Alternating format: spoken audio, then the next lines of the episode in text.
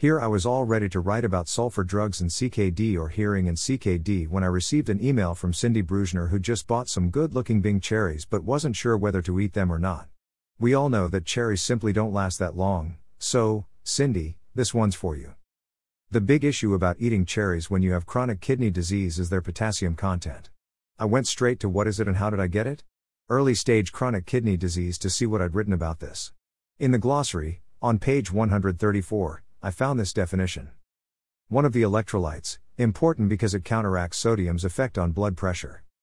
While that's true, we're going to need more to help Cindy out. So I turned to chapter 8, the renal diet, page 75. Potassium is something you need to limit when you have CKD, despite the fact that potassium not only dumps waste from your cells but also helps the kidneys, heart, and muscles to function normally. Too much potassium can cause irregular heartbeat and even heart attack. This can be the most immediate danger of not limiting your potassium. Check your blood tests. 3.5 to 5 is considered a safe level of potassium. You may have a problem if your blood level of potassium is 5.1 to 6 and you definitely need to attend to it if it's above 6. Speak to your nephrologist. I checked with the National Kidney Foundation http colon slash slash www.kidney.org slash eta slash content slash potassium.cfm about those levels just to be sure they hadn't changed since the book was published. They haven't. That got me to wondering why cherries are considered good for the general population, but not CKD patients. So, of course, I did a little research. Green and Healthy at http colon slash slash www.greenandhealthy.info slash kidneydisease.html hash ckd suggests those without kidney disease eat cherries for the following reason. According to research from Michigan State University, tart cherries contain anthocyanins. Thought you might like to know this means natural pain relieving and anti inflammatory properties, bioflavonoids, which inhibit the enzymes cyclooxygenase 1 and 2, and prevent inflammation in the body. These compounds have similar activity as aspirin, naproxen, and ibuprofen. Sounds good to me since we can't take some of those pain relievers, but cherries have the same effect. Something was nagging at me though. Back to what is it and how did I get it? Early stage chronic kidney disease. As I read page 3, I realized why. The problem with unregulated minerals, such as sodium and potassium, is that these minerals are needed to remain healthy, but too much in the bloodstream becomes toxic. The kidneys remove these toxins and change them into urine that enters the bladder via the ureter. Well, healthy kidneys do, but just how effective are your compromised kidneys at doing this job?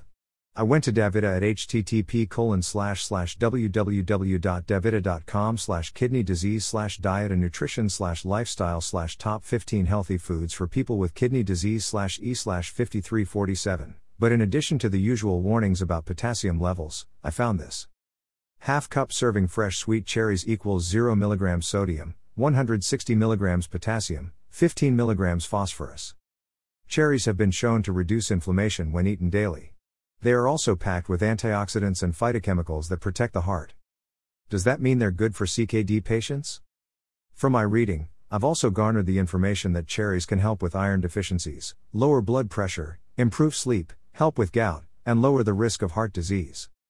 Or can they?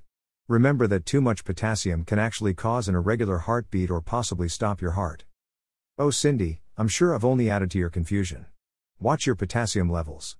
Look them up on your last blood test. Why not give your nephrologist a call, too, just to be sure? Do you have a renal nutritionist? He or she would know far better than I since this question of whether to eat the cherries or not is so individualized. Then we have stages.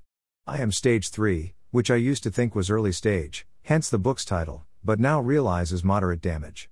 I don't know what stage Cindy is, but I do know the dietary rules change when you reach end stage, and I'm going to guess they're even different for those on different kinds of dialysis and those who are transplants. So Cindy's question is sort of asking me which sexual position is best for her. I'm purposely being provocative here so that you'll see just how individualized the renal diet is.